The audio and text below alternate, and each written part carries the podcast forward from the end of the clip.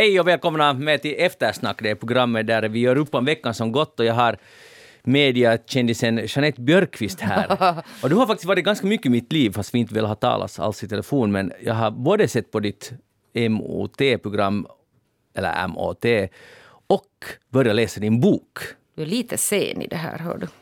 Nu ska du inte vara sådär sur kärring. Ja, men det är Va? jag ju. Ja, jag, jag, jag vet. Men alltså är det inte roligt? Ska jag använda min var Nej, nej jag, jag, trivs bättre med den där, din riktiga.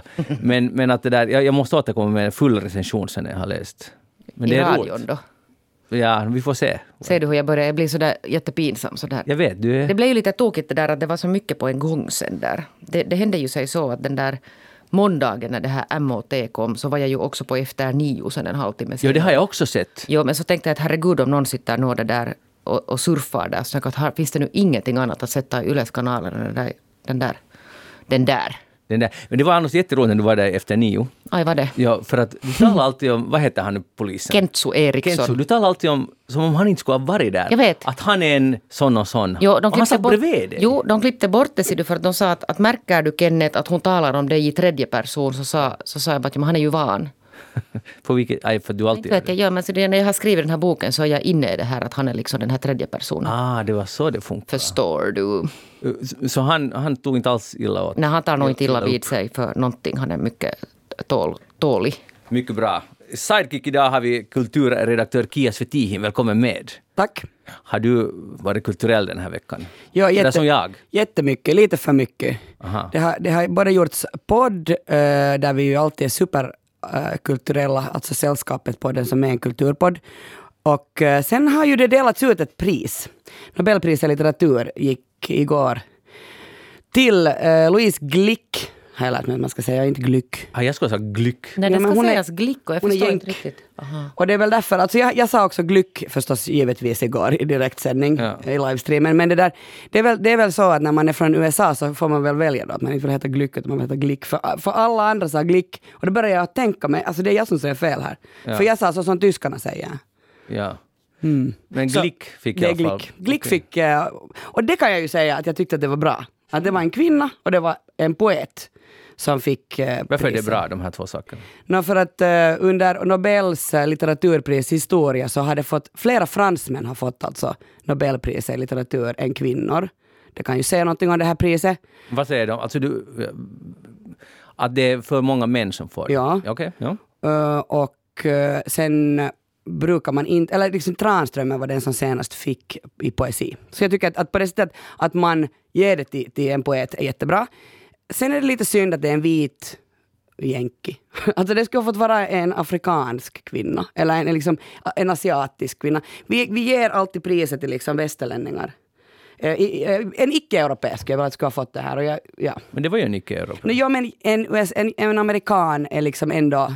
Men, men det är konstigt, alltså jag menar bara att om hon nu var bäst, hon var den som skulle få det. Men alltså vem säger det? Horace Engdahl? Nobelkommittén säger det. Ja, men jag har, alltså det, kan det jag väl, det kan jag väl säga. Jag har väldigt lite förtroende för Svenska Akademin efter alla skandalerna. Och det här är ju min egen Ja, det åsikt.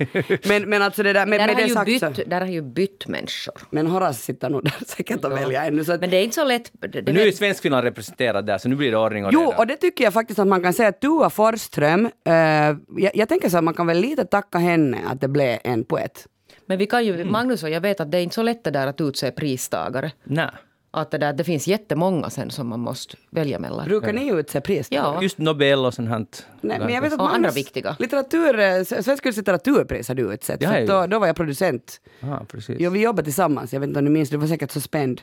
Jag var säkert så spänd. Men nu ska vi utse med Jeanette faktiskt uh, årets Samvetspris. samvetspris. Ja. Åh, Så det är spännande. När, när utser man det här priset? På Svenska dagen. Och det är inte något lätt jobb det där ska jag säga.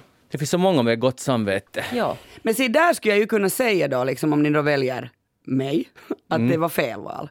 Och då kan du ju inte säga Men så det här, men vadå, ju- men det var ju vi som valde, men då tänker jag så här, men ni var dåliga. Nej men det kommer ju inte att hända ser du för vi gör bara bra val. Jo, ni kommer inte att välja mig. Nej. Alltså Kia, du är högt på listan nog med Men- årets samvete. Hej, jag heter Magnus Lundén och uh, programmet heter alltså Eftersnack och som tekniker idag har vi Max Kivivuori. Så det här blir perfekt än en gång. Uh, vi ska tala om veckan som gått, uh, som vi brukar. Jag vill bara först börja med ett inlägg från en lyssnare.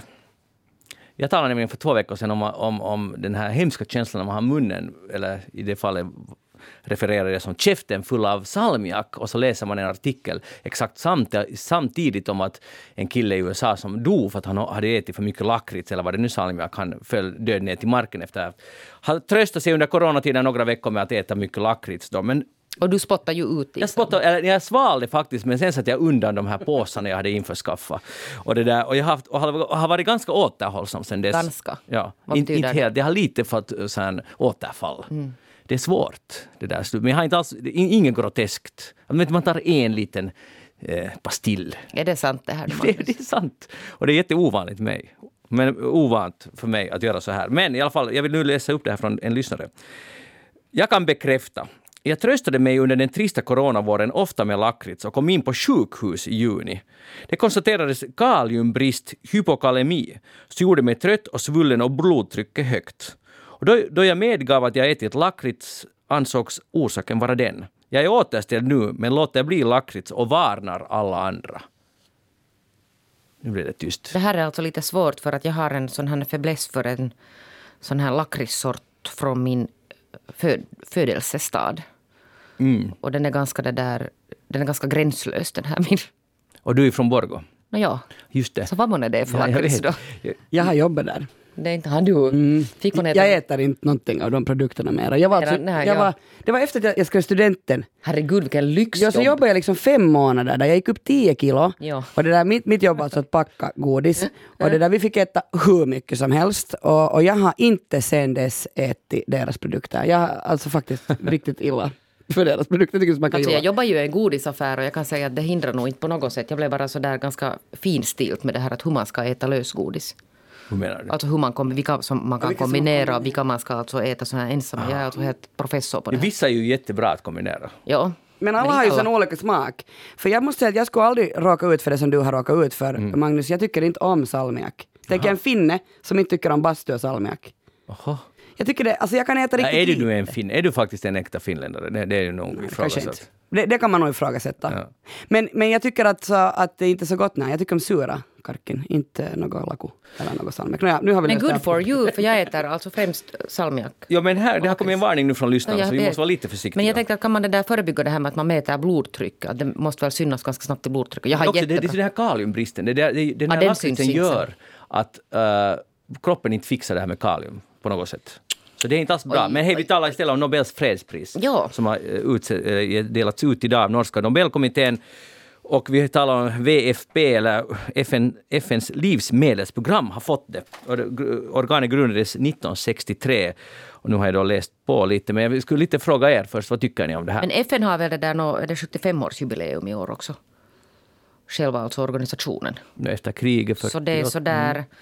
tematiskt, alltså det är ju ett, jag tycker att det var ett lyckat val. Man kan alltid vara lite sådär kritisk till att det är sådana här stora organisationer, alltså under till exempel FN. Men inte kan FN ha 70-årsjubileum i år? Jag läste det här, 75 sa jag. Ja, 75, ja just det, okej, okay, förlåt. Mm. Ja, vad sa du? Ja, men det där, det var ju ett bra, alltså det är ju en jätteviktig och bra sak. Har du hört om FNs livsmedelsprogram tidigare? Jag, är alltså, jag har anställt som utrikesredaktör i tiden på Husis, så jag har verkligen hört om det. Ah, 6-0 till Jeanette. Mm. Hur är det med Kia, som är kulturredaktör? Har du hört om FNs livsmedelsprogram? Nu hade jag hört om det, mm, men inte visste jag nu något mycket om det. Och du får inte börja fråga ut mig om det, för jag vet inte. Nej, det ska jag lova att jag inte ska göra. Men jag tycker att det var jättebra, jag blev jätteglad. Och så tänkte jag sådär att, att eh, jag blev glad igår för Glick, alltså eh, litteraturpristagaren. Jag blev glad idag för fredspristagaren. Jag tänkte att kanske, kanske Nobelkommittén är snälla med oss för att det är så tungt just nu med mm. corona och med, med den där galningen där som ska som ställer upp i presidentval. Så att det, det, är bara någon sak som går rätt. Jag, jag, mm. jag är faktiskt jätteglad. Jag hörde just Frank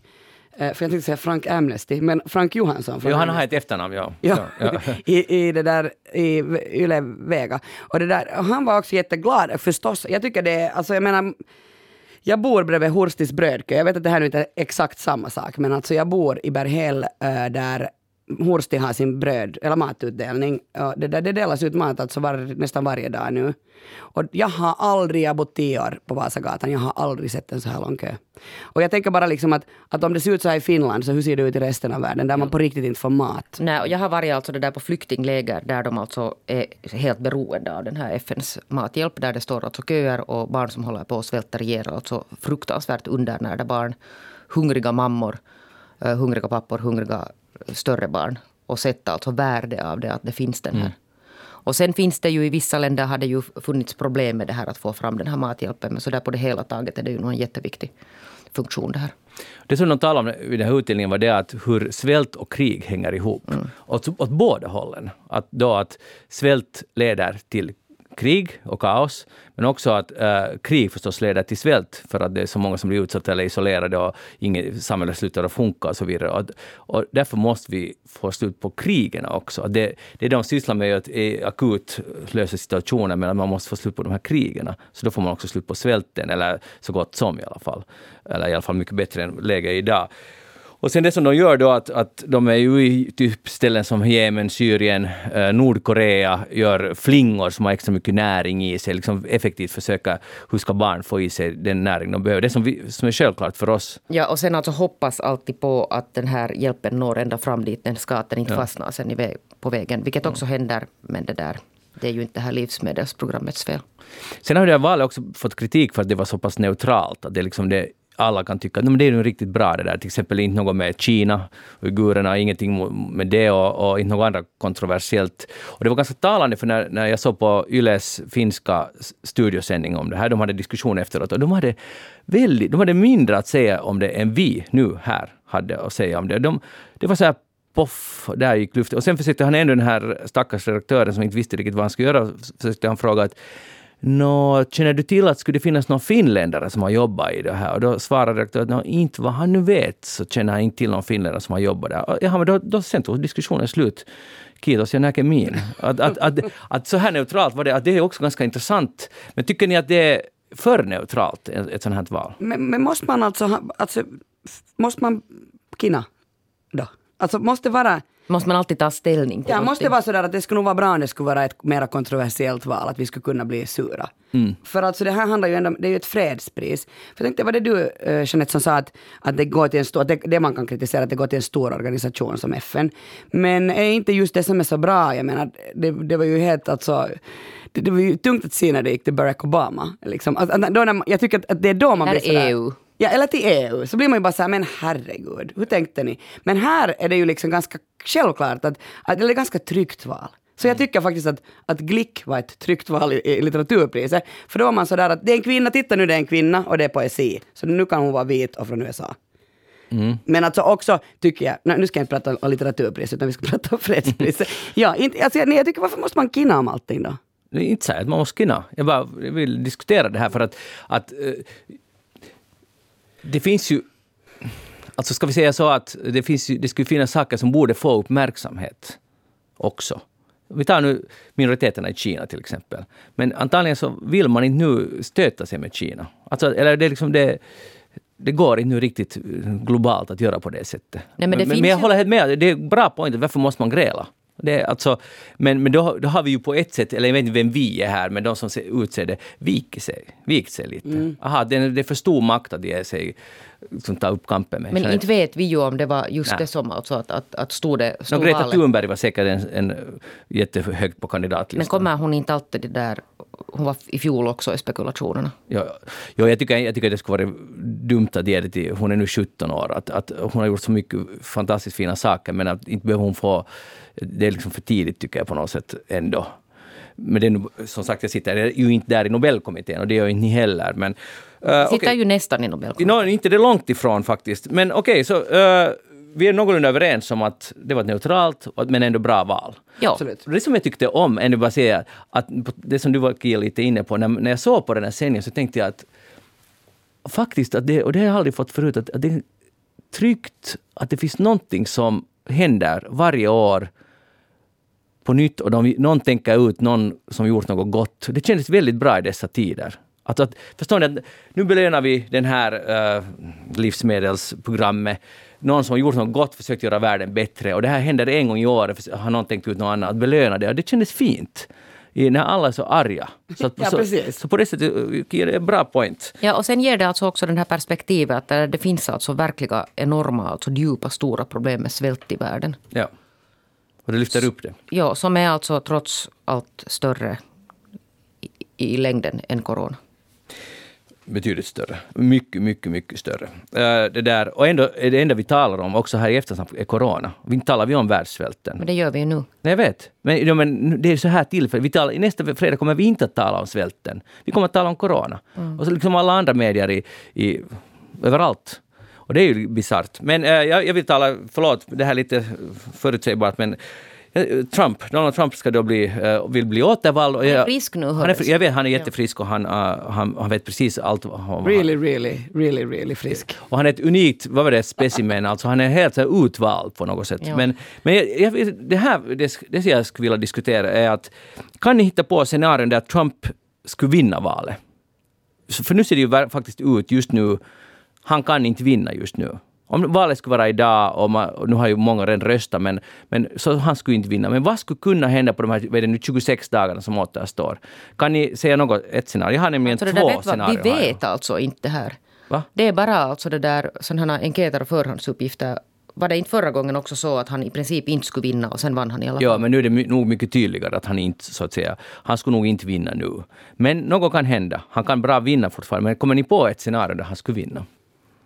Jag säger ju alltså, usch vilken fråga du ställer. Mm. Jag börjar med att säga att, att, att vad, vad grundar sig det där på då att han inte skulle vinna? Jag är helt övertygad om att han kommer vinna. Okay. Men jag tror att jag säger så här för att gardera mig själv. Ja, ja. För att jag vill inte bli tagen på sängen. Alltså jag vill bara inte att den där, den där dagen när det är val så man bara säger nej fan, vad händer nu? Alltså jag vill istället vara sådär, vad var det jag sa? Jag sa ju att han skulle vinna. Men jag tänker att, att han kommer med någon någon no, sjuk grej. Alltså, han kommer ju att göra den där sjuka överraskningen alltså flera gånger. Han gör ju på en dag flera ja. stycken sjuka överraskningar, så han fortsätter väl med det. Och sen, jag vet inte, jag är nu kanske då pessimist, att jag tänker att han, han kommer nog att vinna det här.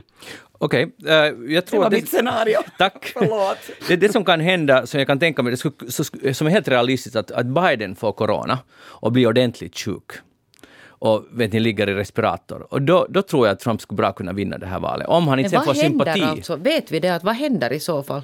Träder den här vice?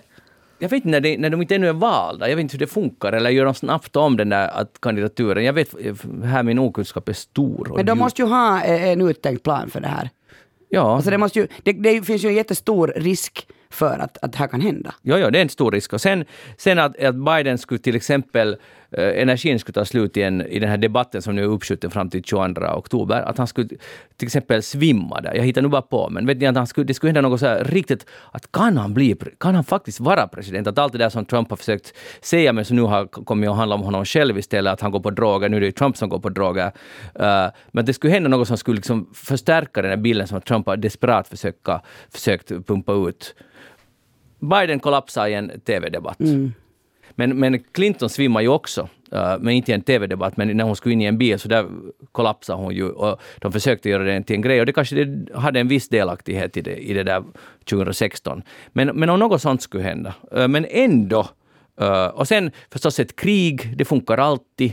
Men, men, men Trump har byggt hela sin mm, profil på att inte starta och inte vara med i krig som är i länder som ingen någonsin har hört talas om, som han alltid brukar säga. Så, så jag tror inte det är så sannolikt just nu. Om inte Iran i så fall. Men... Det är lite tajt tidtabell att börja starta något krig mitt i en presidentvalskampanj. Ja, och det är, det är mycket sent. Men han skulle nog lyckas med det om han skulle vilja. Ja, och han både hinner starta det och, och avsluta det på någon, några dagar. Men ja. för, för, såg ni på den där debatten mellan nu då Pence och, och Harris? Jag såg bara lite faktiskt. Jag tänker, för därför försökte den här eh, programledaren fråga gång på gång att, att vad, vad det där, hur ser ni på er själva som vicepresidentkandidater? Och de bara hela tiden duckar för den här frågan. Och jag undrar alltså varför gör de det? Varför kan de inte bara säga Alltså jag förstår att, att Mike Pence inte kan vara sådär att, att jag är att vår president är sjuk i covid, att jag kan ta över. Det ska, då ska han säkert få sparken. Men, men, men jag tänker, kan man ändå inte vända det till en, till en styrka av sådär att, att it will be great? Att det här är ingen fara, jag finns här, att jag är liksom skyddsnätet. Att, att, jag vet inte, har ni någon... Jag tror någon att de inte vill diskutera, jag tror att, att det är så förbjudet område, de, man kan, de, de kan inte sitta och diskutera att, eh, om presidenten skulle dö. Alltså det går ju inte. Nej, nej, men, då fråga, men det, det är ju en fråga man ändå funderar över. Ja. Vi sitter och funderar över det. Vad händer om, om någonting händer med, låt oss säga då, Biden?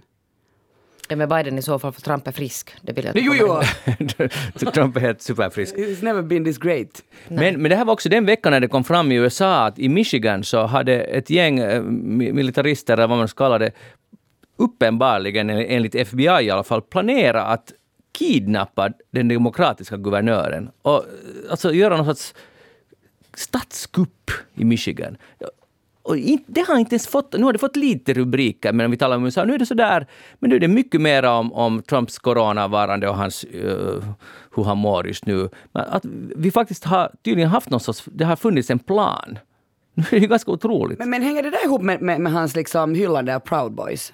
Nå, i, nej, det är ju inte samma gäng. Men nu, så, Säger det. Men alltså han, man kan inte säga någon så här, att man kan skylla på att han var så konstig när han skulle liksom, när han försvarade alt-right.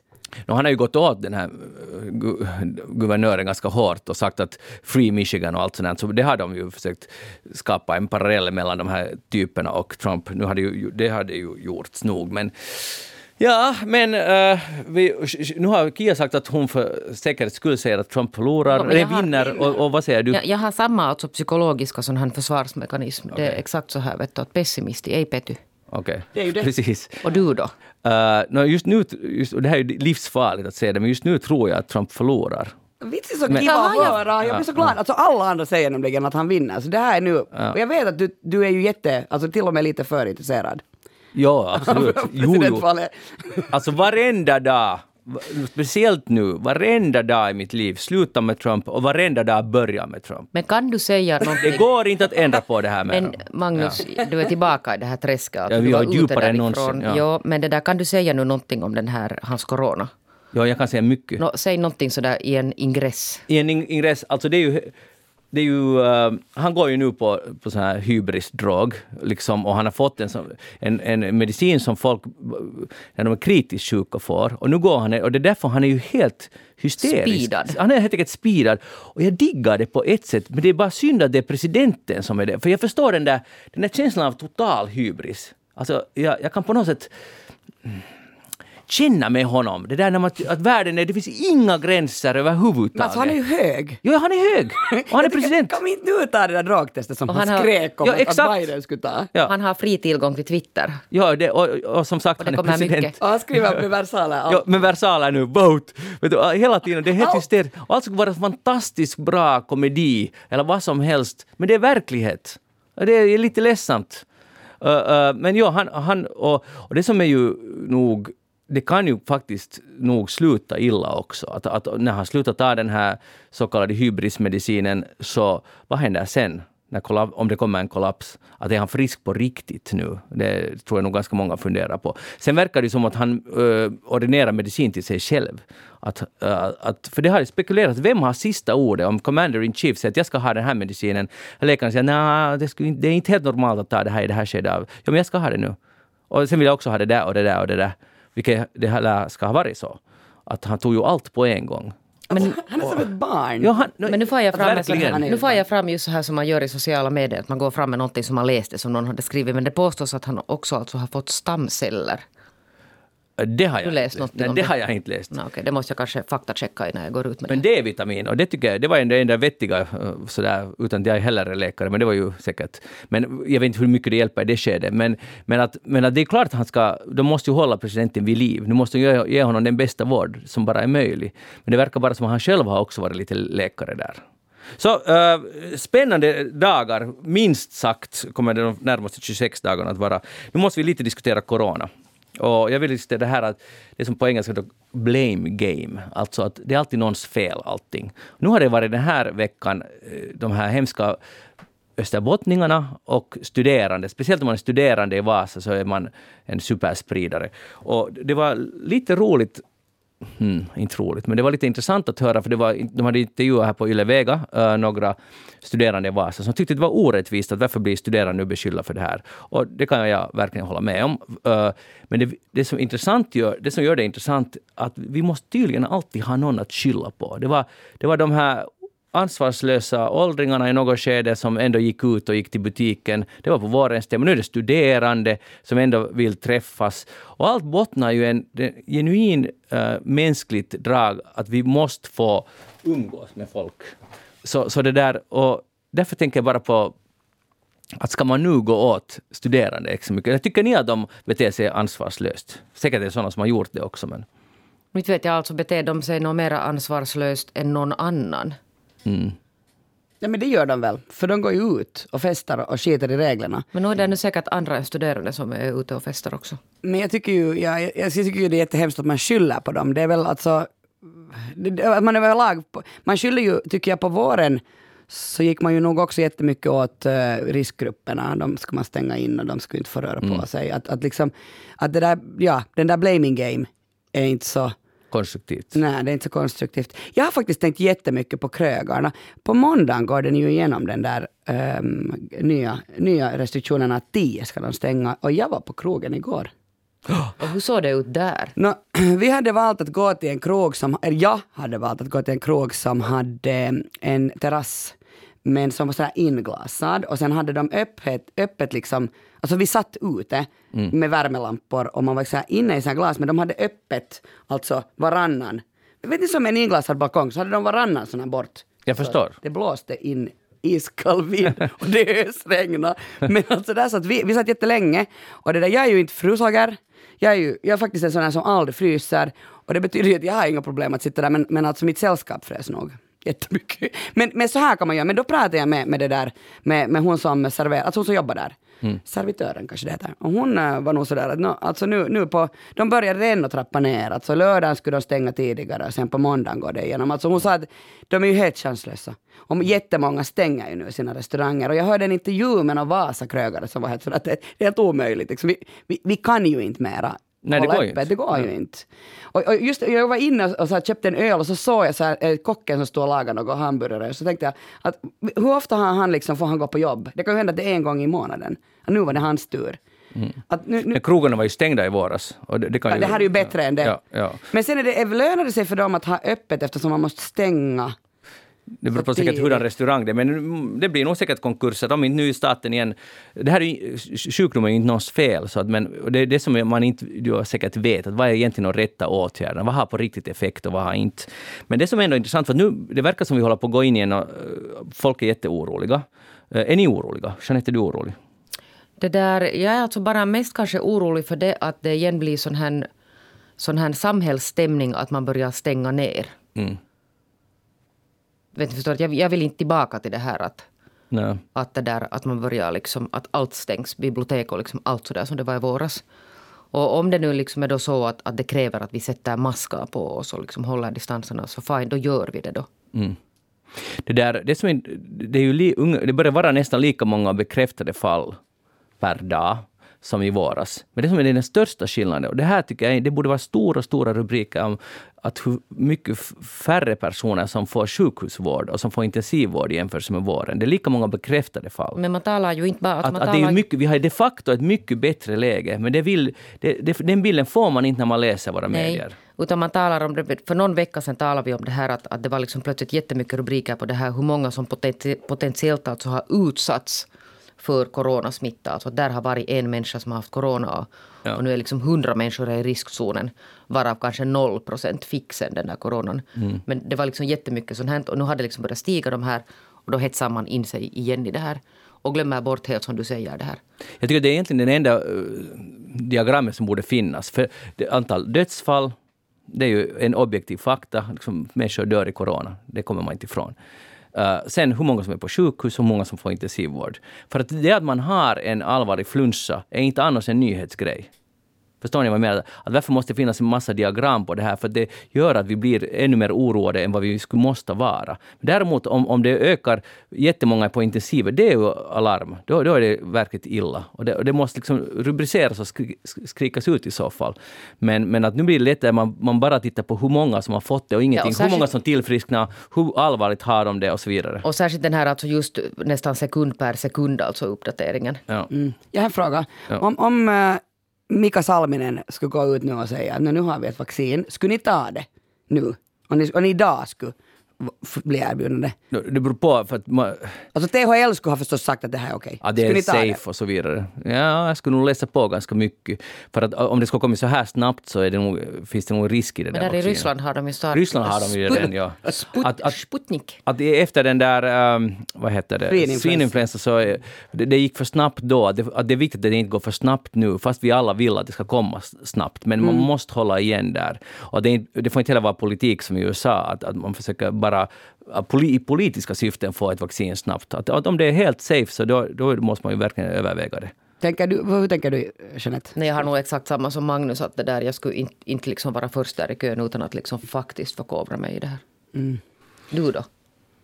Jag var lärare då när, när svininfluensan kom och då var det nog så att vi, ställde, vi, vi ställdes på led och så stack man oss med eh, vacciner mot svininfluensan. Och det där sen efteråt uppdagades det ju då att, att, att man kunde få narkolepsi. Eh, också fast man var vuxen kunde man ju faktiskt mm. utsättas för den här risken. Jag har nog inte fått den än så länge, knacka i, ta i trä. Alltså jag, jag har lider inte av narkolepsi men nu blev man ju lite rädd. alltså ja. inte skulle jag vilja Hmm, nu skulle man ju vilja, jag tänker så här att man injicerar det först i några och sen så kan jag vänta ett halvt år. No, no, sådär kanske men man inte pågår det alltså inte redan någon sån här tester på Jo, jo, nu, men, men man testar ju det på, på alltså tredje världen. Det här är ju allvarligt, corona är nog allvarligare än svininfluensa, så så tillvida är det liksom förstås mycket mer motiverat. Jag älskar vaccin, så det är ju klart jag skulle ta det. Nåja, så då... Nu skulle jag ta det. Alltså, ja, alltså vaccinvänner är vi väl allihopa i den här studion, så där var det säkra vaccin. Så är det. Jeanette Björk, vad har du tänkt på den här veckan? nu hörde jag läste det där, det har talats sådär från och till alltså i Eh, de här sociala medierna om den här plötsliga hybrisen där, där en massa kriminella eh, lyfts fram i offentligheten. Och det har varit ganska mycket kritik. Och nu råkade jag läsa en kolumn på finska Yle av Roope Lipasti som också alltså går lite in och problematiserar det här. Och det här tänker jag förstås på för att jag har skrivit en bok om en polis.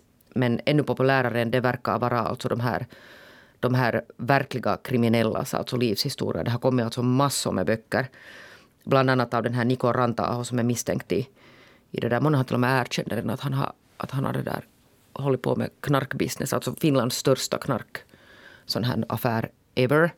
Sen har det ju kommit av den här, den här Janne Naki Tranberg. Det har kommit av Keijo Vilhunen som är sån här organiserad gängchef. Den här Latte Johansson och sen Janne Raninen som som det där dömdes för mord. Alltså sådana här jättegrova kriminella. Som då säljer väldigt bra. Eh, och sen när det gäller den här Niko Rantaho, så jag vet inte, ni kanske inte följer så mycket de här finska kvällstidningarna. Det var liksom en följetong hela sommaren.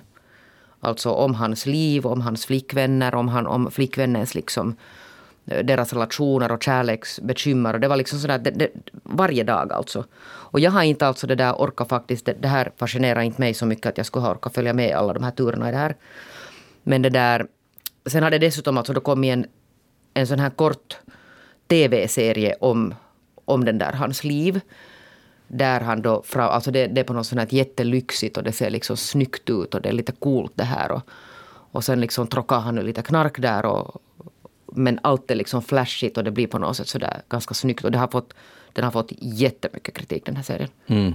Att, att varför ger man alltså en sån här, att, att sen om man tittar liksom på den här andra sidan att, att hur många människor som dör av missbruk. Det var några anhöriga som var ute också. Det är säkert mer än som dör i corona. Och så alltså sitter han, den här Råpe bara alltså försöker spekulera att vad är det här att, att än om man tänker för några år sedan så skulle det ha varit helt uteslutet att man liksom producerar en massa sådana här, liksom stora offentliga nummer av sådana här, alltså på riktigt grovt kriminella personer. Och hans analys är alltså det att, att, det där, att vi på något sätt har fjärmat så mycket från, från verkligheten att allting är någon sån här reality-tv. Okay. Att man plötsligt liksom inte förstår.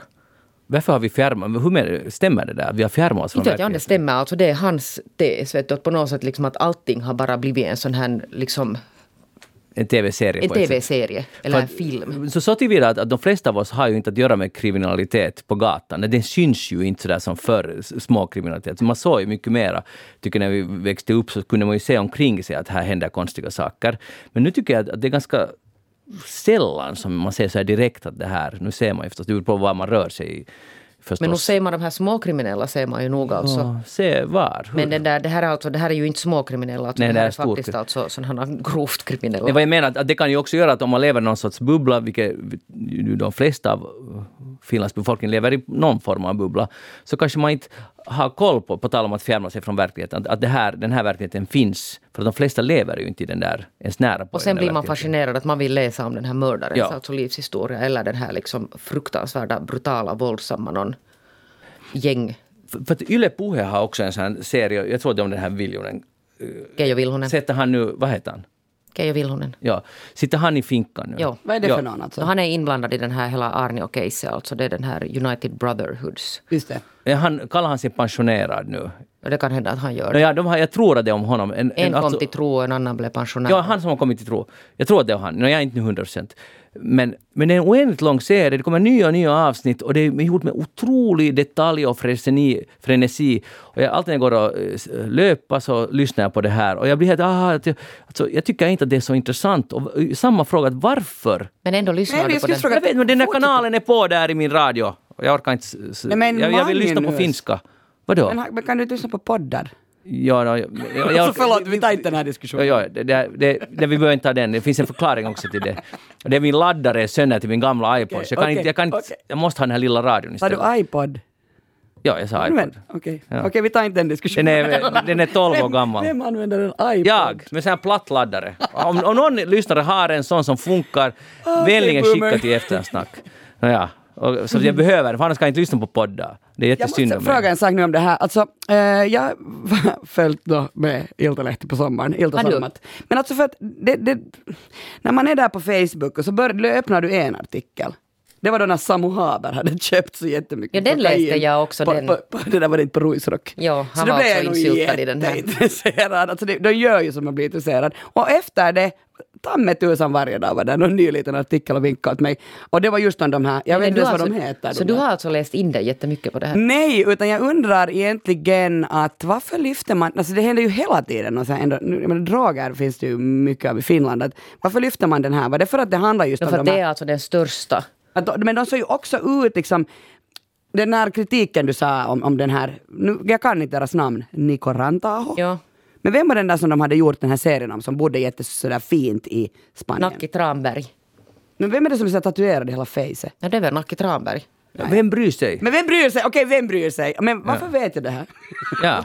det, jag, jag kallar det, det är kvällstidningsjournalistik. Ja, Men frågan nu Jag tror är, att det här går alltså lite beyond den här kvällstidningsjournalistiken. Frågan är nu varför vi är så fascinerade av det här. Alltså jag älskar ju brottslingar. Ja men det gör ju alltså brottslingar. Alltså inte liksom brottslingar, men jag älskar brott och... Inte kan du älska brott. Inte kan du säga. Jag är jätteintresserad. Men du kan inte säga att du älskar Men brott. jag, jag är intresserad av att läsa om det. Jo, och det är jag också. Alltså, jag- Varför? Det är Men så lyssna. spännande! Men får jag säga att det är jag också, men liksom här på något sätt tar mitt intresse slut. Att jag hör inte till de här som konsumerar alltså all den litteratur som kommer ut om sådana här brottslingar. Ja, har vi så tråkiga liv att vi måste läsa de här, de är ju riktiga bad guys. Alltså, Ja. någon alltså det är ju helt sjukt vad de ställer till med. Nej, asiga typer. är Ja, alltså, och våld och... Och farliga. Alltså, det är inte, jag förstår inte varför ni ska vara fascinerade. Men vi sa, jag sa just att där tar min... du, no, du sa att du, men Pia kan säga älskar dem. Ja, alltså jag, har, jag har tittat den, den förra veckan den här veckan på en serie som heter Utredningen som handlar om brottsutredningen på Jo, jag hade den här jag också. Och den är nog jättetråkig. jag tycker den är så underbart jag tycker- intressant. jag Alltså, tycker jag, att jag den sitter går fast nagel. Är den långsammaste, den tråkigaste serie jag någonsin har sett. Där den, jag kallar det för hypernaturalistisk, alltså anti-true crime. Uh, där är ingen liksom underhållning. Men det är så intressant, alltså jag tycker bara det är jätteintressant att läsa. Men det här är ju liksom en mordutredning. Jag kan ju säga, ja, de, där, alltså de här Nacke Tranberg, alltså med sitt tatuerade face, är ju nog... Äh, det är nog jag orkar inte riktigt läsa allting, men de bara, det var ju kanske mer att algoritmerna gjorde att de hela tiden dök upp i mitt flöde. Men den här brottsutredningen, alltså utredningen, så den tycker jag nog att det är Jo, jätteintressant. och det är jag alltså också intresserad av. Får jag fråga, finns det någon sorts sån här, ska vi säga underliggande, om inte nu moral, men någon sorts underliggande agenda att titta nu hur de här brottslingarna, vilket liv de har levt på andras bekostnad, att de är liksom hemska eller ska vi lite beundra dem att de har lyckats Eller ska vi slå liksom, systemet? Vad är eller liksom ska vi- tanken? Eller se det här att titta, de är också människor och det förstår man ju att de är människor och sen har det gått det. lite tokigt liksom någonstans. Men alltså att den är liksom på något sätt sådär omättlig den här marknaden för att man kan Mm. plocka fram liksom vilken rövare som helst. Det finns ju en nyhetschef som har beslutat, ja men du sa att det är Finlands största. Ja, böcker, jag talar om böcker alltså nu också. Det ges ju ut böcker alltså om de här. Ja, låt oss veta vad ni tycker om det här. På, gå in på facebook.com eftersnack och tyck till om det här. Att, lever vi så tråkiga liv att vi måste få det här, eller har det någon sorts samhällelig nytta på riktigt att vi lär oss allt om de här värsta kriminella? Eller vad är det som, vilken, vad är det som triggar det här intresset? För att intresse finns ju helt tydligt. Så är det. Kia Svetin, vad har du tänkt på den här veckan? På positivt eh, tänkande. Och det där, nu, nu försöker jag att inte nämna då Trumps namn allt för många gånger, för vi har nog pratat om honom redan helt tillräckligt. Alltså, vi går ju alltid i den här fällan. Vi går i samma fälla som alla andra. Man borde inte prata så mycket om honom, men, men jag vill prata om, om hans eh, religion, alltså positivt tänkande. Eh, det där när han, när han liksom bara går omkring och skriker. Jag tänker så här, om man ser hans Twitterinlägg med alltid med versaler, så sån är han ju också när han pratar. Att allting is just so great och det har aldrig varit så bra. Att allting genomgående i fyra år har han ju, alltså när han blev, vad heter det där, när han blev invald, då stod- sa han ju så här att det har aldrig varit så här mycket människor att titta på mig. Alltså då började det. Bara så här, wow! Han bara liksom fortsätter med den här, alltså bara, jag egentligen då ljuger, men han, han, han, det är ju ett positivt tänkande han håller Men på vet du det där, jag skulle nog säga att alldeles sådär helt 100% positivt tänkande har nog inte den här. Nej, nej, nej. Nej, och vi ska inte nu tala om honom. Nej, och jag, men, och jag tycker bara att, att, att till och med hans läkare gick ju med på det. och var sådär att, men vi ville inte, att vi ville inte säga att han var sjuk för att det var så positivt. alltså man blir ju helt såhär, va? Men jag har börjat fundera, att borde man anamma det här positiva tänkande och bli lite gladare? Ja, men vänta, före jag tänker säga som Jeanette, att han drivs ju inte av, han drivs ju av negativitet. ja. Ja, det är ju nog faktiskt hans... Och aggressivitet. Aggre- så jag skulle inte kalla honom positivt tänkande, en representant för det tänkande, utan det gäller ju bara om det hans, riktigt bara handlar om honom själv. I övrigt är det endast negativt tänkande. Så, Ja. Men vi talar inte nu om honom, för vi har redan snackat om honom. Men, men om jag tänker sådär positivt tänkande, alltså att du alltid bara tänker så här, eh, när du vet, det är tidigt, det regnar ute, du ska stiga upp och du ska, fa, du ska faktiskt fara, typ så här, föra ditt barn till dagis och sen måste du fara på jobb och du cyklar. Mm. Och det ska regna från sidan. Så då är jag nog sådär bara, åh gud vad tungt. Men tänk om man skulle vara såhär, åh vad bra, nu stiger vi upp och så cyklar vi till dagis och så cyklar vi till jobbet och när det regnar så är det jättebra så vi får så mycket syre och här kommer jag, trala och det här kommer jag aldrig att lyckas tänka. Men, men, men, men jag tror ju nog på, alltså så tillvida vill jag nu säga att Trump visst ju, han må drivas av det negativa det värsta, men han tänker ju alltid, allting är ju alltid great. This will be great. Nej, allting är verkligen inte Nej, great. allt som handlar om honom själv är great. Men vi Ja, men- talar mer hellre om ditt dagis nu. Men, men då tänker jag så här att, att, att det finns ju ändå liksom, jag skulle borde bli mer positiv. Och, och det där, inte vet jag, jag tycker nu att, att, att Jeanette Björkqvist eller Magnus Lundén heller är så jätte superpositiv alltid. Kanske, speciellt inte Jeanette. Du kan ju ha lite pessimistisk inställning. Ja, pessimist. Det Är du, är du inte en pessimist du? Nej, det, ja, det beror lite på vad det är. Mm, och hur är det med dig Magnus? Jag är nog... Jag, det är svårt att säga så här, i förhållande till andra människor. Man kan bara, men jag är nog ganska, i grunden ganska optimist att det mesta fixar sig. Och det gör det, för det gör det nästan alltid. Och det tror jag också på. ja. Men, men fixar det inte sig just därför att du tror på det? jag, jag, jag tror att det fixar sig för att de flesta saker fixar sig. Alltså Mm. oron vad man tror. Att man, det, oftast är oro ganska onödig, har det ju visat sig om man tittar tillbaka på sitt liv. Alla små eller stora saker man har oroat sig för. Väldigt få av dem har infriats. Om de har gjort det så kanske det så att säga hade sen en mening att allt föll, sen alla bitar föll på plats. Och det att själva oron är inte, den liksom bidrar, den hjälper Nej, inte alls. Och samma gäller det corona nu, nu, om vi tänker hur ska vi klara den här mörka vintern? Så jag tror inte att, att vi genom att oroa oss för att hur ska vi klara den mörka vintern, istället kan man kanske planera att hur ska jag tackla det? Okej, jag, jag tänker vara mycket ute och jag köper en ny regnjacka så att jag tycker om att vara ute och, och hitta andra lösningar. Att lite planering, absolut, men den där själva oron i sig ser jag som ett hämmande grej för alla oss människor. Och det, det är viktigt att se det hos sig själv. Att vad hjälper oro? Alltså oro i sig. Det, det är positivt. Oro kan ju också vara positivt, att det kan få en att agera. Aha, nu måste jag lösa det här. Men om det är oro som är latent, som hela tiden ligger där, som, som, och sen kommer man fram till det där som ska hända som man varit orolig för, sen är saken ur världen, Och så kanske en sekund sen tänker man att men det var ju inte så farligt det där som hände. Och sen börjar man oroa sig för nästa sak. Alltså jag har just den här hösten läst en bok som heter Tänk om. En studie i oro av Roland Paulsen. Uh, jätte, jätte, jättebra bok. För, alltså den stämmer jättebra på mig. Jag är en människa som oroar mig för allt. Alltså, jag, jag tänker tänk om till allting. Och det här har visat, det liksom tar uttryck i sån här OCD, alltså vad heter det, tvångstankar. Alltså de går ju hand i hand. Så jag tror ju att nu, as we speak, så tror jag ju att jag har lämnat kaffekokaren på där hemma. Alltså ni vet alla de här gamla dåliga mönstren. Att jag tror nog att, att på riktigt borde jag liksom eh, ganska hårt försöka ändra mitt tankemönster. För det, det, det skriver också han i den här boken, att det handlar alltså om tankemönster. Och förr i tiden så var man ju orolig för varje dag, alltså jag talar stenåldern, för då var man så här, hur ska vi få mat imorgon? Man, man, man liksom, det var det man kunde oroa sig för, men man kunde bara oroa sig så länge. Men sen så fort som, som man började liksom odla kunde man odla, eh, oroa sig för skörden. Vet ni? För ett halvt år framåt. Alltså, vi har ju bara byggt upp den här oron och jag är ju extremt orolig. Det enda jag behöver göra för att få mat är att gå till butiken. Jag har ett jobb, men vad jag oroar mig. Tänk om. Liksom. Men där är alltså, jag tror att det där är lite så där, det går lite vid sidan av det här positiva tänkandet. Att det är liksom lite två olika saker. Alltså att det här oroa sig, det är mer det där att man är liksom pessimistisk eller optimistisk i sin livssyn. Och sen den här oroande, så det kommer lite så där, inte kanske riktigt i samma. Men jag har en kompis som är jättebra på att tänka positivt och liksom, och det finns ju bara små medel. Alltså att alltid bara, ja kanske du som du Magnus säger att du, att du är ganska bra på att tänka, att du är positiv i grunden. Mm, jag är inte ju alltid, men för, ja. Att man skulle liksom, ja, ja, Jeanette skulle da, kunna lära oss. Men, men, men, sen, men sen jag jag är alltså på inte alls särskilt negativ. Alltså jag är sån här, alltså, men ganska realistisk. Men sen tar jag, alltså jag är jättebra på att hantera alltså motgångar. Och sådana här liksom underliga situationer. Då är jag allra bäst. Alltså sån här problemlösningsförmåga. sen, sen sån här, alltså att läsa en bok om att tänka positivt, jag är inte så övertygad om det heller. Det kan ju hjälpa kortsiktigt, men att att alltid vända alltid något på. Nu finns det ju dåliga saker. Det händer ju hemska saker.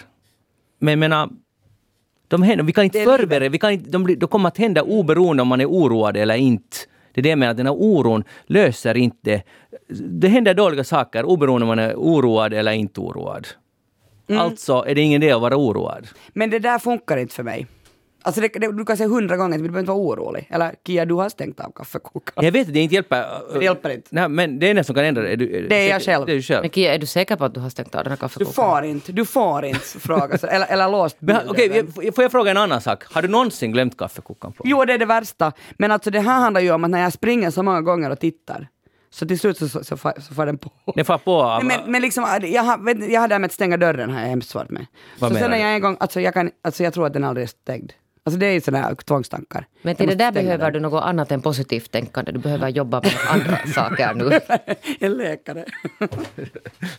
Okej, eh, vi, vi jobbar på det, Kia. Det, Kan det, du, kan du sätta meddelande sen om hur var det med den där kaffekokaren? Den är helt säkert avstängd. jag ska nästan ut till Pörte efter det här så det, det, det står... Men går det inte att, att står i brand. nästa gång du tänker här om några sekunder, vet inte, hur var det, fan, hur var det med den där kaffekokaren? Re- Tänker, hjälper det inte då att du tänker att du skrattar åt den här tanken? Nu kom den igen, den där, den där förbannade kaffekokstanken. Jag har ju en kaffekokare som stänger av sig själv Ja. efter 45 minuter. Det har ingen skillnad. Det har, alltså jag kan berätta till er, det har ingen skillnad.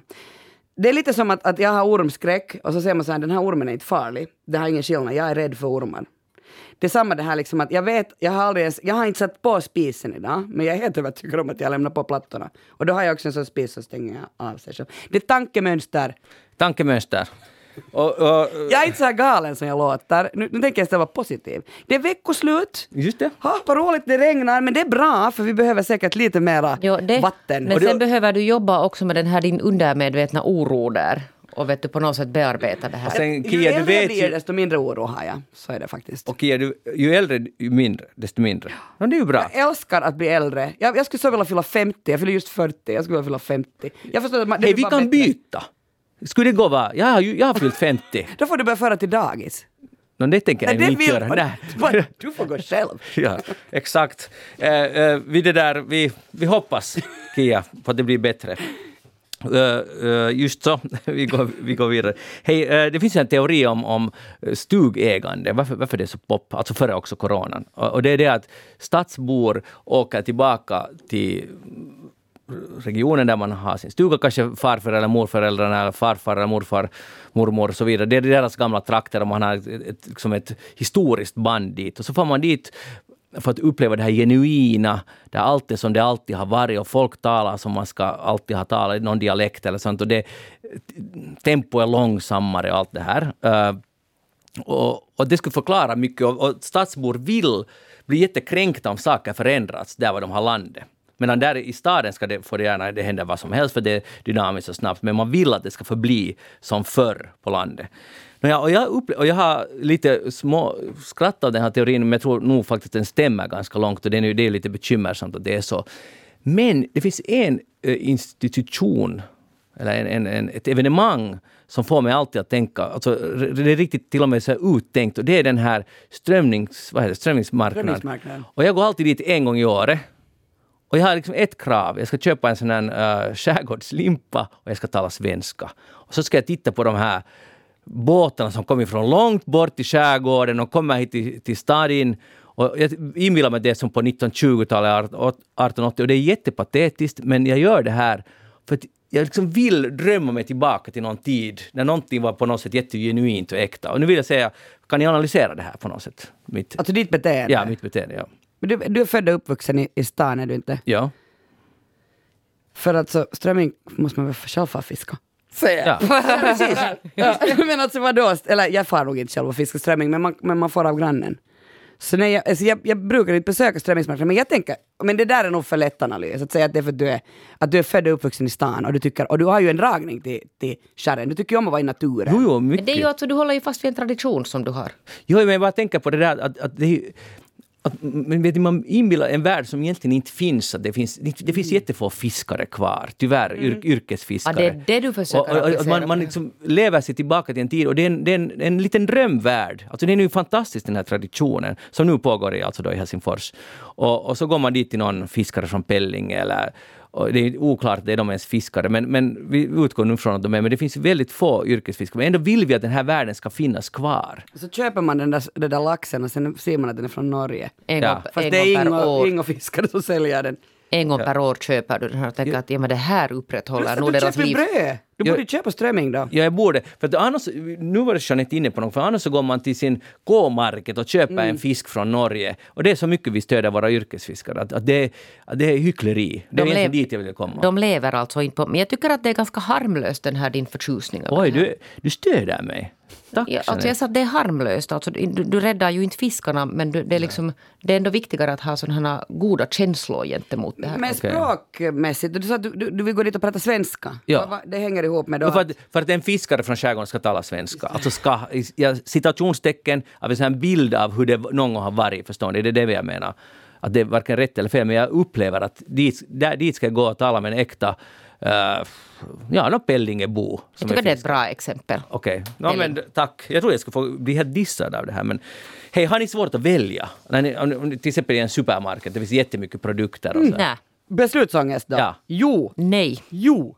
Ena har och andra har inte. Okay. För nu har de testat varifrån kommer beslutsångest? Eller det här att man väljer, föredrar en viss sort framför, framför en annan.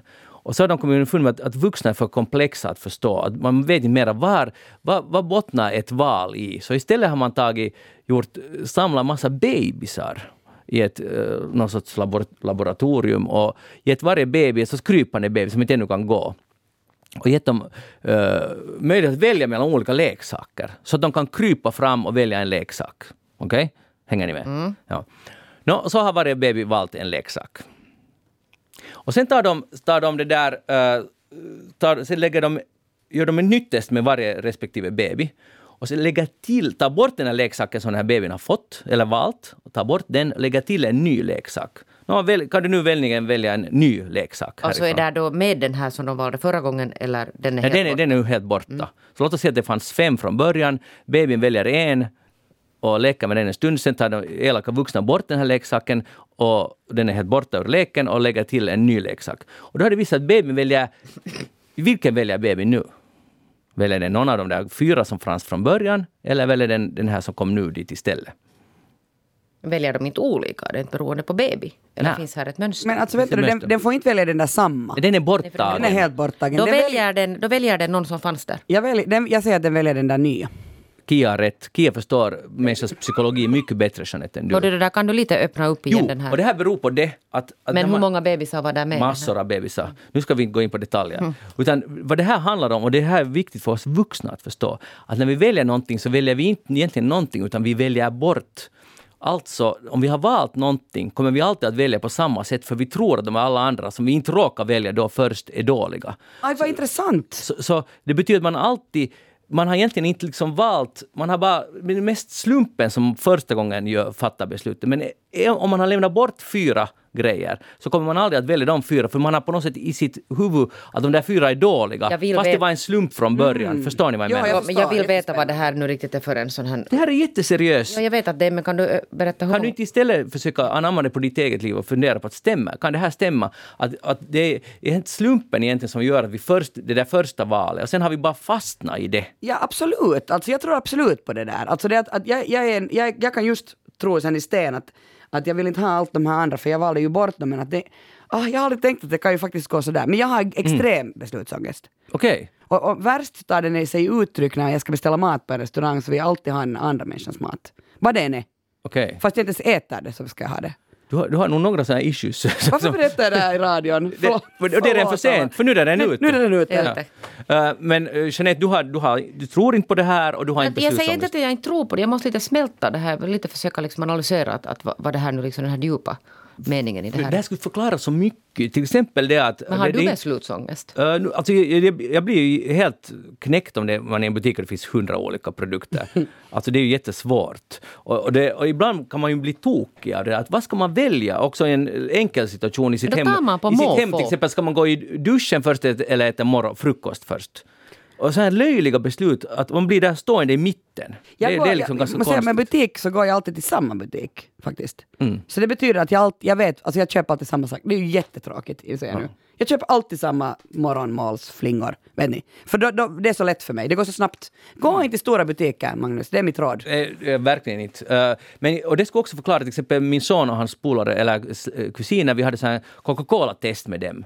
Och så kunde vi bevisa att de tyckte mest om ett annat märke, alltså någon av typ Lidl eller vad det nu var, Pirkas. Och så alltså, ni har ju nu valt det här, nu, nu byter ni väl, ni vill spara pengar och ni behöver inte köpa det här multinationella och, och så vidare. Så var det, nej, vi fortsätter köpa cookies. Fast vi har bevisat att, det, att de inte tycker att det är gott, men så kommer de ändå att fortsätta Mm. köpa det. Och det har ju, handlar ju om, om varumärke och så vidare. Men, men att, att Och vana. och vana. Igen, att man har någon gång valt det och så fortsätter man för man kommer inte att välja de där andra. Vanans makt. Vanans makt, Jeanette Björkqvist, och du ser så skeptisk ut. Ja, men, jag skulle vilja det, här, strypa ja, dig det här funkar inte alls på mig Ja. det här nu vad ni talar om. Nej, nej, det, det, är liksom, det är för komplicerat för dig. På Jag tänker du, du är så ofilosofisk, du vill bara att det ska vara raka rör. Nej men alltså jag har inga beslutsproblem och jag kan välja alltså nya saker hur som helst. Du är den ena bebisen som... Ja. strömmen. Den här rebellbebin. Vitsi, du är, du är, förlåt, du är en fantastisk kvinna. Jeanette Björkqvist, tack för att du var med idag. Kia Svetihin, tack för att du var med här. Jag heter Magnus Lundén och eftersnacket tillbaka genom en vecka då jag inte faktiskt nu minns vem som är sidekick, men det är någon som är fantastisk. Vi hörs igen då. Hej då!